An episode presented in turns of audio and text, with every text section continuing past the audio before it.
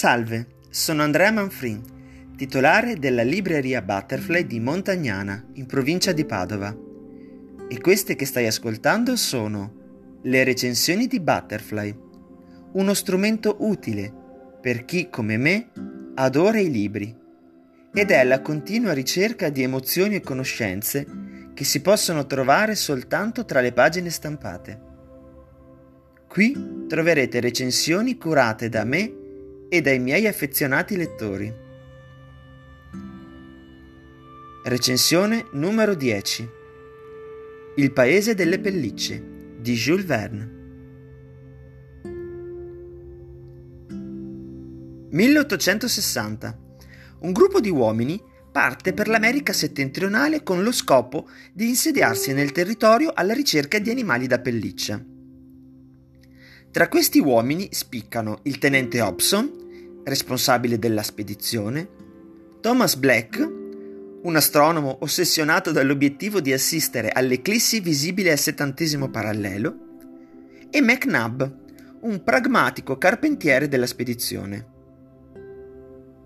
Con loro ci sono tre figure femminili diciamo antesignane della donna contemporanea, perché sono indipendenti, interiormente forti, resilienti e tra loro solidali in un rapporto di amicizia che travalica l'appartenenza etnica e culturale. E sono Paolina Barnett e le sue amiche e compagne Kaluma, di stirpe Inuit, e Magge.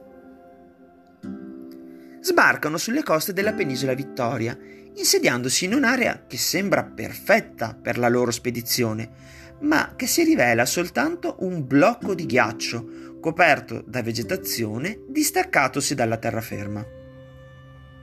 La loro isola di ghiaccio inizia a vagare per i mari del nord con l'imminente rischio di un totale scioglimento. Ma nessuno si farà mai vincere dalla disperazione, nonostante le difficoltà e le pericolose avventure che dovranno affrontare.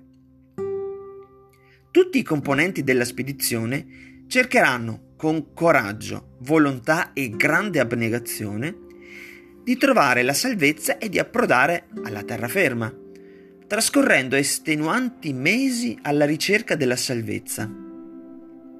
Dopo avventure pericolose e la perdita di alcuni compagni di viaggio, quando ormai l'intera isola è ridotta ad un frammento gelido su cui si stringono 21 esseri umani e gli animali sopravvissuti, i superstiti giungono sull'ultima isola delle Aleutine, dove alcuni pescatori li accolgono e danno loro ricetto.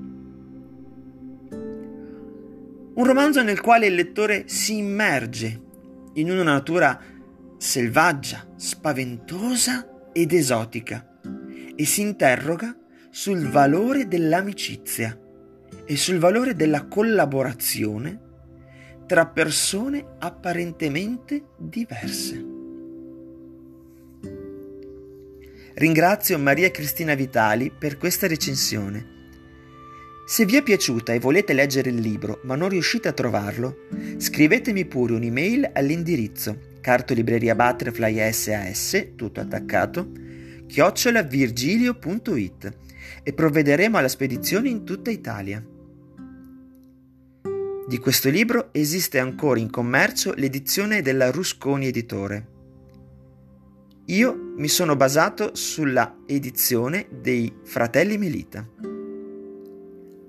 Alla prossima recensione!